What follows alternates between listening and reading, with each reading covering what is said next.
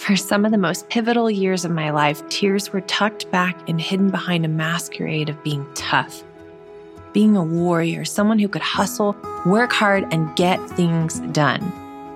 But it wasn't until I started to get more in tune with who I really am that things took off in my business. Welcome to I Might Cry, a podcast exploring how heart, mind, body, and spirit are all deeply woven into the way we do business. With guest interviews from experts in business strategy, therapy, emotional intelligence, the human body, and so much more. I'm your host, Elizabeth Marks of Almond Leaf Studios. I've been capturing luxury weddings around the globe for decades and now have the privilege of educating others on how to build and grow profitable business doing what they love. I'm on a journey of self discovery, of becoming more of the uniquely beautiful, messy, and complex human that I was created to be. And I want to invite you to do the same. Join me on this adventure of uncovering the walls we've built that keep us stuck in patterns of limitation so that we can journey into living life with arms and hearts wide open. Let's venture into this together.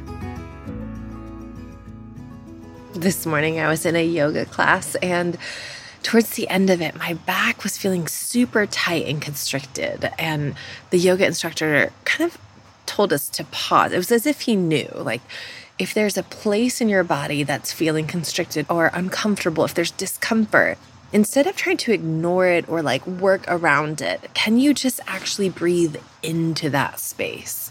Can you actually just bring awareness, bring attention into that space where the discomfort is? So I was like, ah, I don't know. Like, you don't know what's happening for me. My back is really uncomfortable. Like, I just don't know. And I was like, why not? Let's just try it. And I started to breathe into that, into the pain, into the discomfort of my lower back where it just gets tight a lot. And I noticed that it started to just dissipate. It started to relax. It started to release, even. I've been thinking about that all day like, man, what a crazy analogy. Like, how often do we do that in our lives where actually, if we would just face the thing that's discomforting, that's uncomfortable, or there's discomfort, or it's pain, or there's a rub, like we do so much work to avoid it. But if we actually just like leaned into it, gave it more attention, made more room, more space for that discomfort, usually what happens, it just kind of dissipates, it disappears it goes away and it gets easier.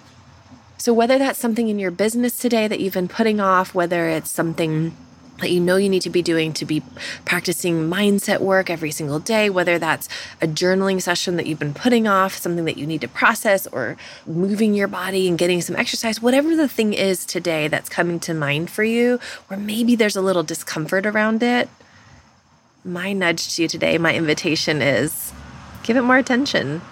Just do it. Schedule it in. Give it more priority. And just see what happens. Get curious.